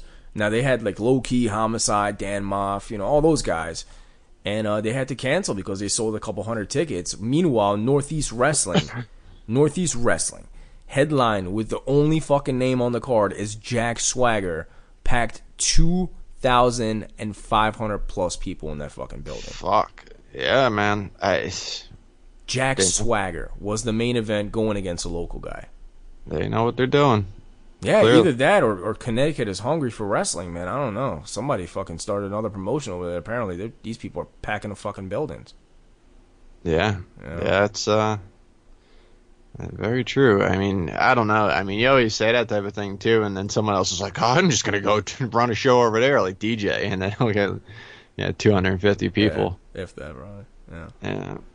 Um, I haven't watched Ring of Honor for a while, but I thought I thought this was interesting. They uh, they're bringing in Jushin Liger to team with uh, Delirious, which you know they're familiar with each other, but uh, Sin Cara is going to be joining them as their tag team partner. I've never seen Sin Cara work with Jushin Liger, let alone mm-hmm. Sin Cara in a Ring of Honor ring, but uh, yeah. I thought that was pretty dope. I think it's I think it's the UK tour they're doing. I, you know, I'd be interested to see what this guy's going to do on the Indies because you know there was a lot of blame play, plays this way and that way, and a lot of people saying how awesome he was previous to the WWE, and then he just got labeled as a guy who couldn't pull off a move in the WWE. Like ah, like Sin Cara became like another word for botching, you know, like right, right, yeah. So I mean, if all of a sudden he's pulling off amazing shit on the Indies, I mean, I don't know. I, I'd just be pretty interested to see how it goes down because obviously he's either going to be horrendous and they're going to stop using him, or you know you're going to hear a lot more about him from here on out. I bet. Yeah, for sure. Yeah, it'll be interesting to see what he can do. Um, last little Ring of Honor thing. Uh, Cody Rhodes is calling out everybody from the Indies that's not on the Ring of Honor roster to uh, oh. to basically go against him and uh, watch out for the King of New York. Yeah, yeah, the King of the Shindies, uh, Joe Gacy. He might he might come after you. Um, he owns he owns a state. yeah, exactly. but no, in, in all seriousness, uh, uh, Luke Hawx responded, and uh, yeah, Cody Rhodes yeah. welcomes him. I I don't recall Luke Hawx ever working Ring of Honor. I don't know if he did. Maybe back in the back in the skinny days. I don't think he did though. I know he did CZW a couple shows. I don't I don't recall him doing Ring of Honor, but um that'll be cool, man. Seeing like you know Luke Hawx against uh, Cody Rhodes in Ring of Honor. We'll see what I almost think he was uh, Altar Boy Luke in one of the scramble cages or some shit. He may have been. He may have been. I know he did a he did a bunch of uh, indies back then as Altar Boy Luke. Yeah. Uh, people can't believe it's the same person, but it is. Yeah, I know it's. It is. It yeah. Is. Um. Quick uh, rest in peace to uh, Nigerian Nightmare, Aaron Gainey. Um, he passed away. I was actually a big fan of the Nigerian Nightmares. Um, they had a couple CZW uh, appearances, which I, I enjoyed. I liked it. I think they had a match against the Briscoes, didn't they? Uh, I'm sure they did. Yeah, that's CZW. I think they did. I want, I want maybe like 2010, 2011. Whenever the Briscoes came back and they were doing that show with Devon Moore, uh, was right around the same time, I think. Yeah, uh, I definitely yeah I remember them being brought into CZW. I'm you know I'm not a fan of the morbidly obese for the most part. Yeah. Um, as a whole, but um, I mean these guys had their their gimmick down pat. I mean, it was so over the top. It definitely, you know, had its place. And I mean, I, I remember seeing these guys in t- fucking 99, 2000 and, and, uh, you know, just the local indie shindies, whatever, you know, the Donnie B shows that I used to go to that had the Backseat Boys and Rick Blade and, and Nick Berk doing fucking ladder matches. And, uh, you know, they were bringing in Christopher Daniels with fucking blonde hair you know, and, and uh, you know all of that shit back then. But the, the, Nigerian Nightmares were still a staple of a card like that because they they had such an over the top, larger than life gimmick. I mean, it, it was it was over. It, it made sense. You know what they did out there was legit. I mean, they did some pretty impressive shit for their size too. Yeah, definitely, definitely. And yeah, uh, yeah. you know, I I always respected what they did. Obviously, you know, I didn't. I never owned a Nigerian Nightmare shirt but um, they didn't come in my size. Um, but uh, but no, I mean, uh, you know, rest in peace to the dude. And everything I see about people, um, you know, posting tribute to him is he was very very helpful to the people on the indies coming up, and he was a great guy, you know, backstage and to all the people who worked around him. He was they had nothing but good things to say about the guy. So um, yeah, rest in peace. Yeah, he was doing like what, what was that one promotion called back in the day? The the Jersey promotion um, I think I think Donnie B was doing those. Was it NSW uh, or something? Mm, NS- no, Donnie B did um, Big Buck Promotions, and then he did uh, Phoenix Championship Wrestling. Okay, who, who did the NSW? Nah, I don't. I don't remember who was running what. I know they had the, Joe, Joe Panzarino, and uh, you had all sorts of things going on. Yeah, I remember those guys being on, on those cards. That was the first yeah. time that I'd seen them, and uh, they did like a couple ICW shows. But um, I always I always loved the gimmick, man. I mean, that the gimmick stood out to me. I think uh, clearly influenced by Abby, um, and like Kamala and guys like that. But uh, there's always a place for that, you know. I think no matter what, maybe not in 2017. I don't know if it'll get over if somebody comes up with a gimmick like that. But at, at the time, it was still it was still cool. So rest in yeah. peace to to Aaron Gainey. Yeah. Um, one more thing that uh, obviously we got to talk about: Devon Moore. Mm-hmm. Uh, you want to you want to talk about what Devon Moore is doing?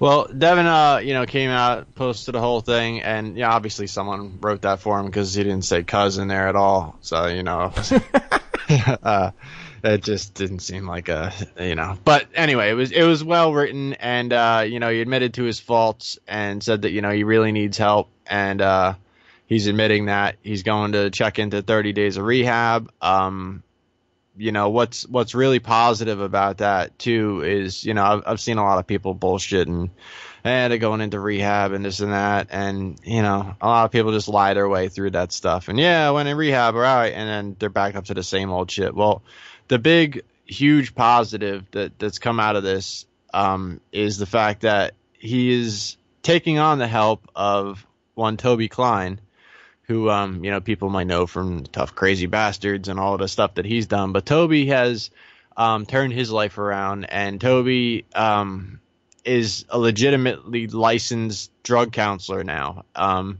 he's gone through all the stages and and done everything he had to do to get fully licensed, and this is this is what he does. And um, he's a guy who has seen it all and been through it all as far as the death match scene and drug addiction himself firsthand and he's he's done all of the lying to his family. He's done all the underhanded stuff, and he's come through the other side, uh, you know, on a positive note. Um, I actually talked to Toby Klein my very last night drinking over four years ago. Um, I, I had him on the phone that night, telling him like, "Look, man, I, I you know, I want to be done with this. This is it, man. You know, and and he was a good person to talk to in that. I mean, I I think I was done either way but it was definitely someone you know on the other line that that got exactly where I was at and was was cool with it. So um, he, he's a he's a great dude. Him and his wife Nicole, um, they took in Devon. I don't think anyone would be you know upset about me saying that. Um, you know, Devin told me, they told me, um, and uh, you know they, they took him into their house you know, to just stay there while he goes through his rehab and everything. And they actually put out a post saying that, like, look, you know we're we're tired of seeing deathmatch wrestlers die on our watch. And uh, you know you're not alone. If you need help with drug addiction and all of that stuff you need somewhere to stay. You need some guidance. You need some help. They're they're out there. They're putting their names out there as we we will help you. We're tired of burying our brothers they said you know and uh, they're they're 100% willing to help anybody out there who needs help with drug addiction and and uh you know much much respect and much credit to them because they're they're doing the right thing not only for themselves but they're they're out you know outwardly helping people who they they know what those guys have been through. And they you know like i said it's it's not your average person. I mean some of the rehabs you go through they don't know what the fuck a death match wrestler goes through. They just know you know the uh the nature of the beast as far as addiction goes. But i mean this is you know wrestling is is a pretty specific uh, you know, routine. You know, the traveling and the the beating on your body and the you know how do you deal with this to that. And uh, I, like I said, Toby Klein is one of the best people you could possibly talk to that that knows that. So um, yeah, much respect to them. I, I really have a lot of faith in in Devon coming out far better than he's ever been from this. I really hope that's the case. Uh, you know, I've been a friend of Devon for a while, and uh, yeah, I'm I'm feeling really good about it.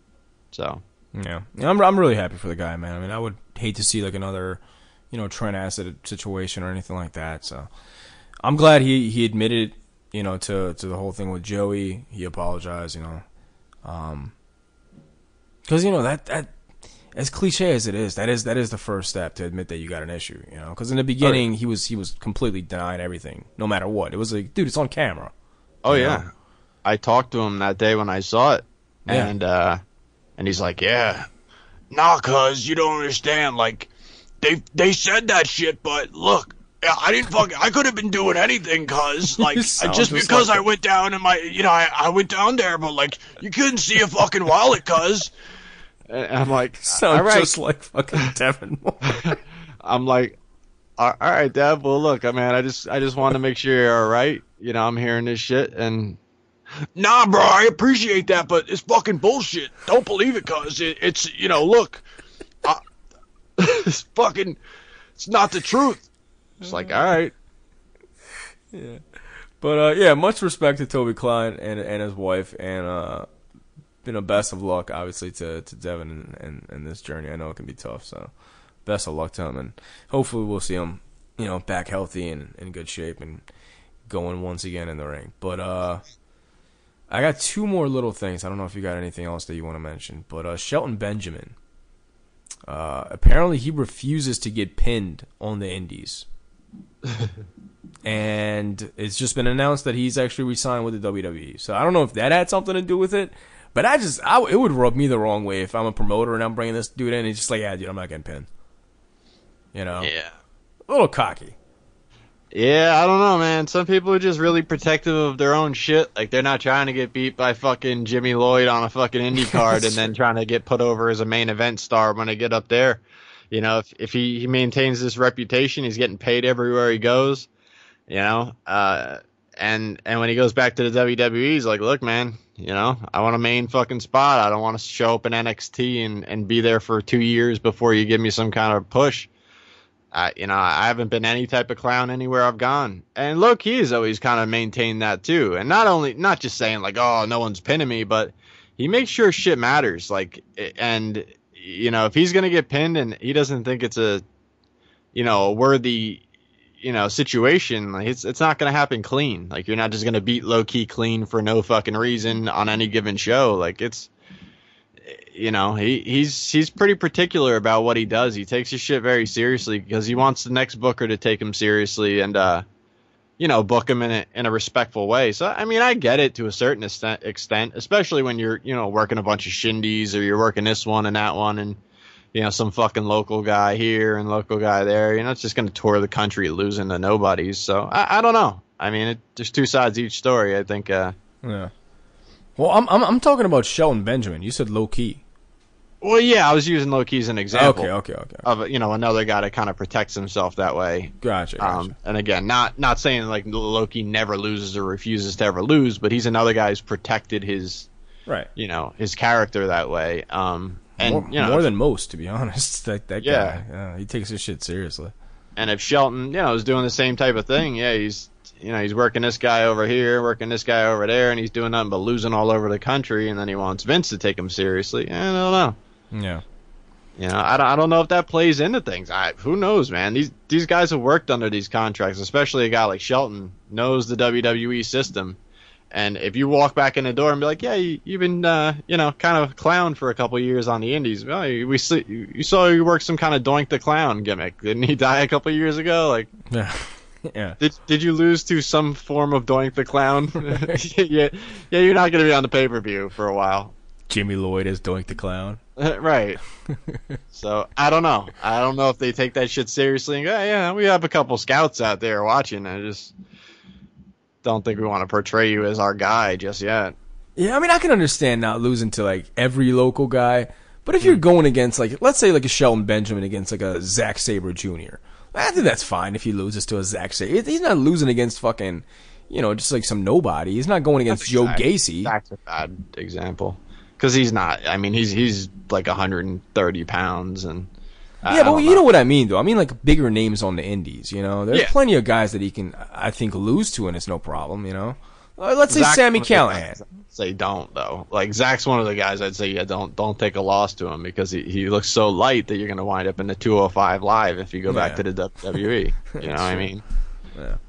Let's say So, like a. Sami Callihan, Sure. Lio Rush. You know, the little guy, but you know, he's he's got some wins, or even like Yeah. a fucking Keith Lee. You're telling me you're, you can't lose to Keith Lee? Come on. I just haven't seen Shelton Benjamin on, on too many indies, so it I makes me either. think Yeah. that it's been more shindies, and I don't fucking blame him for not losing. I, I doubt he even does shindies, to be honest with you, because I don't even see him on like the bigger cars, like AEW and stuff. I've never seen him. The Right. only time I've seen Shelton Benjamin live is Jersey All Pro. All right. That's so, the only so, time. I mean, what what what matches are we talking about not losing? I don't know. Yeah, I don't know. Meltzer was just talking about that uh, he's been having a lot of issues on the on the indies with promoters because he refuses to lose. He didn't he didn't mention any actual like companies because it has to be some unknown company, maybe like the new Defy in California, maybe some of those bigger promotions that that are new that we're not familiar with. But I haven't heard his name around like you know anything as of as of late. But uh, we'll see what Yeah. happens. I call Uh, bullshit. yeah, well, yeah, we'll see. Oh, I, I guess we won't see. He's signed to WWE, so it won't even We fucking won't matter. see. Yeah, he's That- going back. So show him. yeah, who gives a shit? But uh, one last thing that this this is just unfucking believable. Uh, personally, fucking irritates the shit out of me for for personal reasons, which I'll get into in a second. Extreme Rising.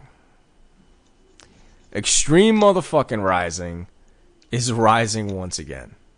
Oh, Jesus. Indeed. Steve O'Neill, I don't know if he's behind it. I know Shane Douglas and all those guys aren't behind it. Uh, I can't, I can't help but to think that Steve O'Neill is probably behind this, going under a different name. Um, because obviously, if people know he's behind it, they're gonna want to kill the guy because he owes like thousands and thousands of dollars to people in the Philadelphia, New Jersey area. Uh, myself included, he owes me $140, so suck my dick.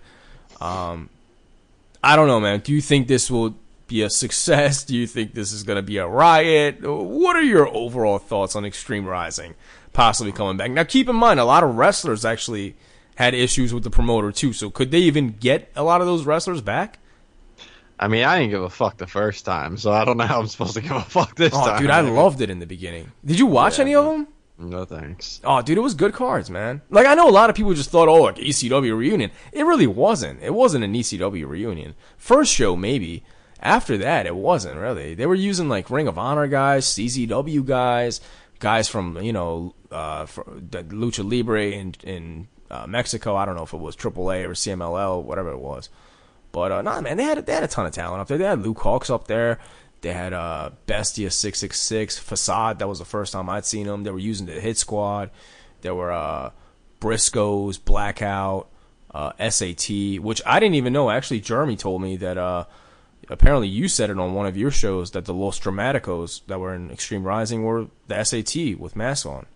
Yeah, true? he reminded me that I knew that before because I forgot that I even knew that. yeah, because I like like, said what? that, and he's like, "Dude, you like the SAT or Los Dramaticos," and I learned that from you. I'm like, "Oh, oh yeah, that's right." Because I didn't know. Because I'd seen them a couple of times at the shows, and I'm like, who the fuck are the Los Dramaticos? Why are they here? Because, you know, Yeah. obviously the SAT were much fatter by then. I'm like, who the fuck are these guys?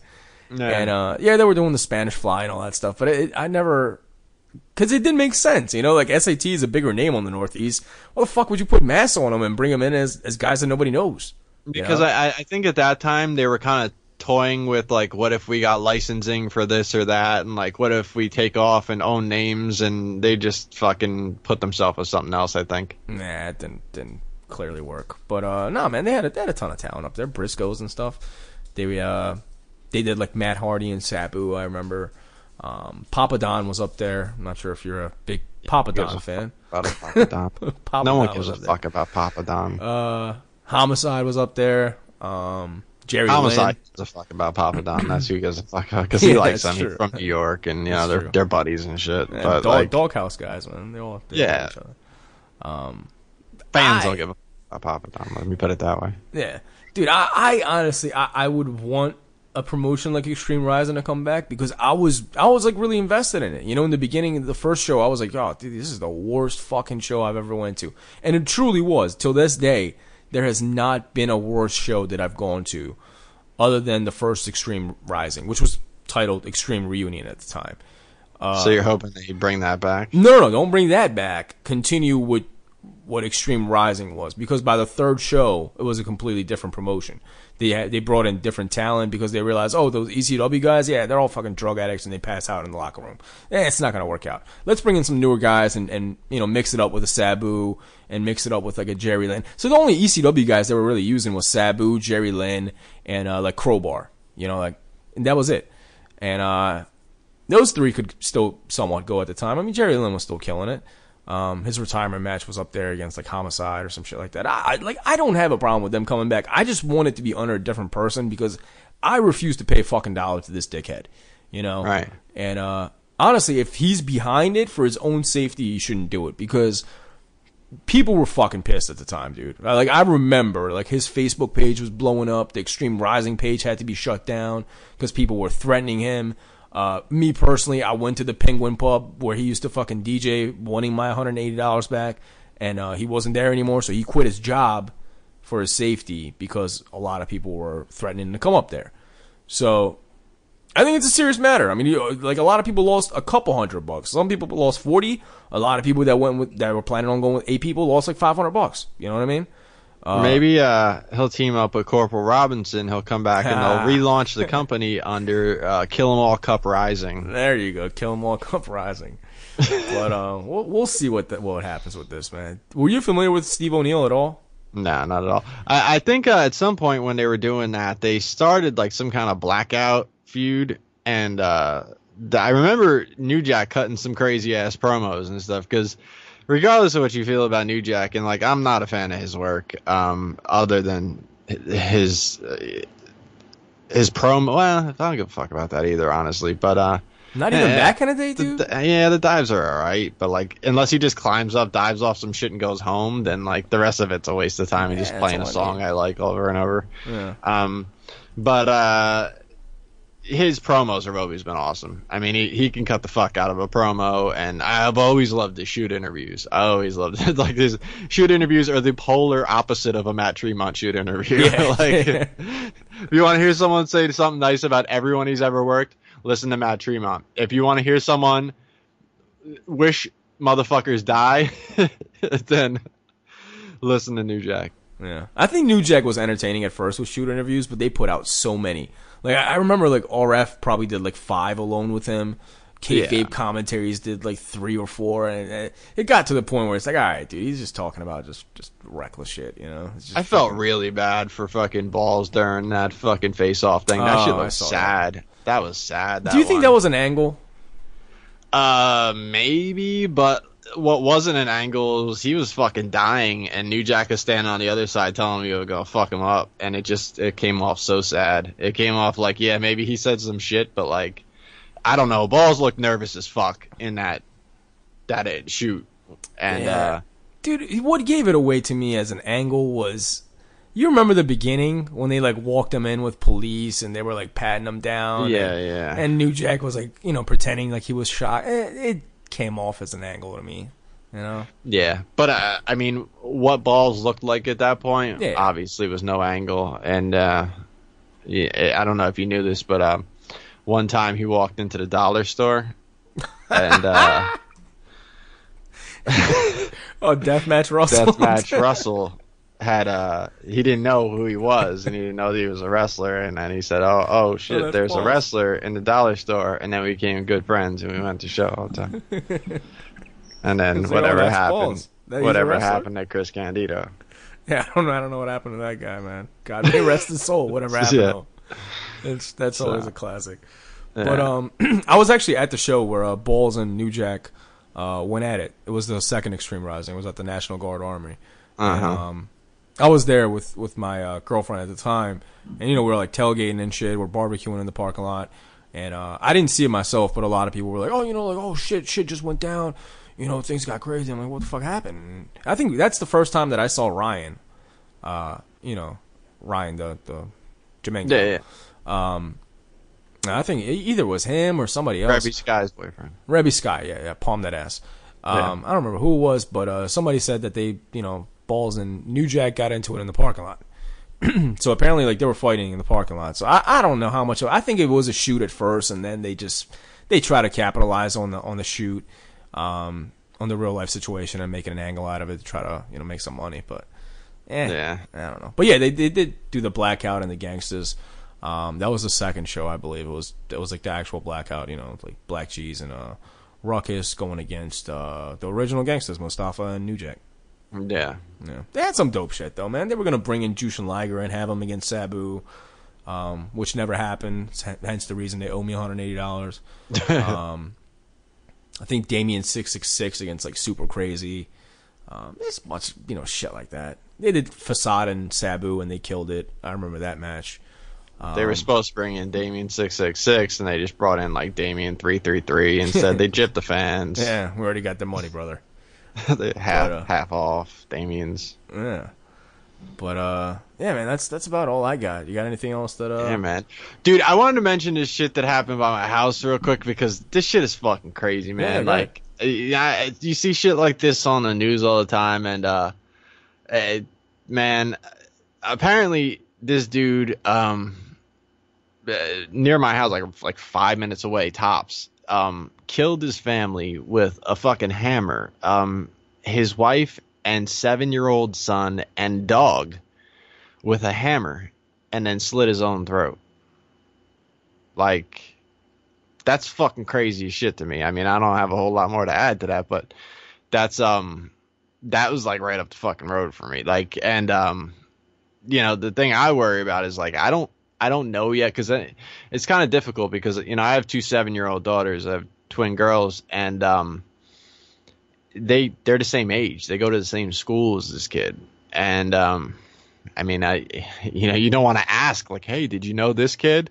Why? Oh no, never mind. like you know, like I, you don't really know how. Like, and you just kind of hope when they go back to school, you know, they go back in September, that it's it's not like something that really circulates because uh, I mean, at their age, it's not as big of like a gossip circle as a lot of you know older kids that would get around pretty quick, but. I hope it doesn't it doesn't filter down to their age group because it, it, it would take an adult telling a child that a pretty much real life horror film happened to one of their fucking friends. You know what I mean? Like that's the only way it would get to a kid, and I I don't know, man. I keep thinking about it, and it's it's fucking it's bizarre, man. Like the, you know they said uh, the classic cliche shit that the neighbors say, like oh just he used to walk his dog and play with his kid all the time. Nice enough guy, fixed my air conditioning, like. And then it's like, what the fuck, man? That is some fucking. That's not like some quick shit either, man. That's that's that doesn't. That's not like quick quick decision. You know, three shots, it's over. What the fuck did I do? I mean, that's like bludgeoning human beings and an animal with with a hammer. Like fuck. Like I don't. I can't even wrap my head around it. Now, did they mention at all if there was like any like previous, you know, domestic issues or any drug addictions or anything like that, or nothing? No. I think they're still investigating, but uh, they said something like a marital dispute. But like, fuck, what kind of argument was that shit? Like, fuck. I've gotten into some arguments, but that shit is, Yeah, that's you don't you don't take a hammer to the fucking dog and the kids and shit, man. Yeah, that, that's I've never even been close to that. I mean, that's yeah, I don't, fuck, man. I, I, I never get it. You know, with the whole Chris, and I, I hate talking about the Benoit thing, but this this reminds me of the so Benoit thing. similar, very Yeah. similar, and his shit was even milder because that was like some old like I don't know. For some reason, I, I think that's milder than what just happened here. Yeah, I mean, I, I can never say I understand. Yeah, I mean, I, I can never say I understand an, an argument turning into a murder scene.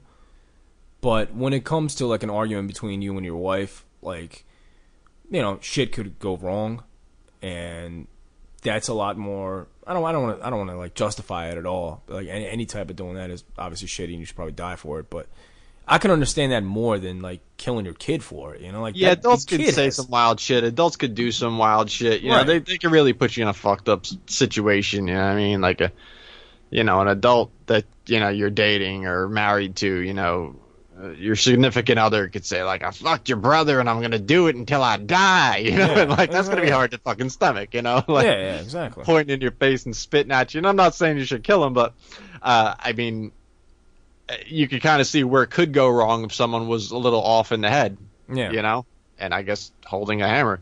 But um, yeah, kid, a dog. I just I, I don't I don't get it. Again, I, I don't think that's the answer to any one of those fucking things. But holy shit, man, that's it's fucking severe. yeah. I can, I can never understand the kids and the the pets, especially like any any member of the family or anybody that's not directly involved with the argument. I just I don't fucking get it. I mean, seven year old. I mean, my my twins are seven, and they're gonna be eight in October, and uh, they were just at their aunt's uh, in New York for five days, just on on like vacation, and it was like that was too long, man. Like I couldn't.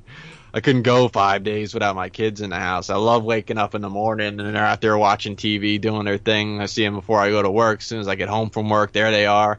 I mean, they fight and they can be bad as hell, but I just I love seeing them every single day, man. It just there's no there's not a part of me that you couldn't make me do what this guy did willingly. It's it's unbelievable. It's just it's just hard to wrap my head around. You know, when obviously crazy shit happens all over the country every day, but when it's you know that close to you and it's like wow, right right there, huh? Yeah, dude. I snapped like I seen the house. Like I, we drove by the house. The fucking cops are walking up and down the driveway looking for fucking answers, just like I am. You know.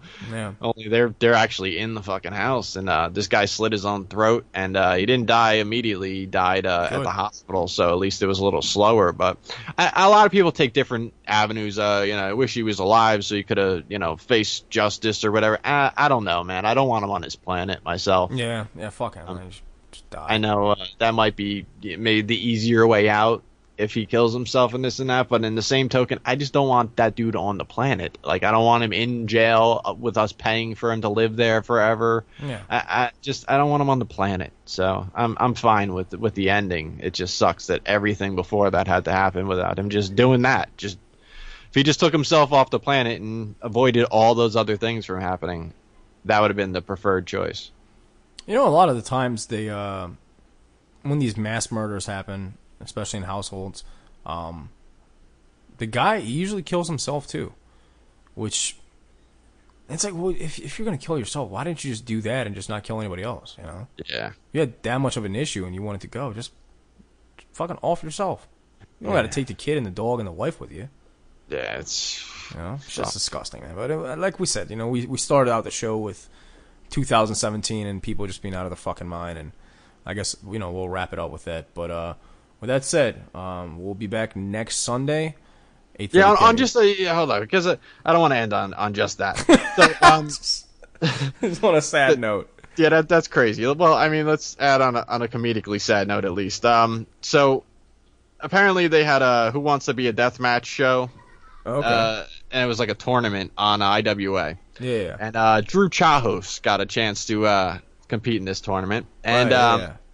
Tony Deppen posted um th- this post. I just heard that my boy, let's just call him Drew Chahos, lost in the second round of the tournament. Everyone said it was a great showing from him and even received a please come back chant. So super proud of you, bae. So there's that. yeah, that's that's to be expected. On a comedically sad note. Yeah, I mean, dude, the whole bae thing and and uh, you know wrestlers calling each other totes cute, and I don't like- uh, one, like yeah, wanting to be inside each other and have babies together and shit. I, I don't fucking know, man. I don't. I don't Dave Crist with the fucking waves washing over their body yeah, yeah, I, don't- I, don't, I don't know what's going on with wrestling anymore, man. These dudes are just trying to slide in each other nowadays. I don't know. I don't know. Back in the day, they did uh, you know Irish whips. Now they're trying to slide in each other. Uh, Yeah. So on that note, bizarre. Yeah, we'll on that next week.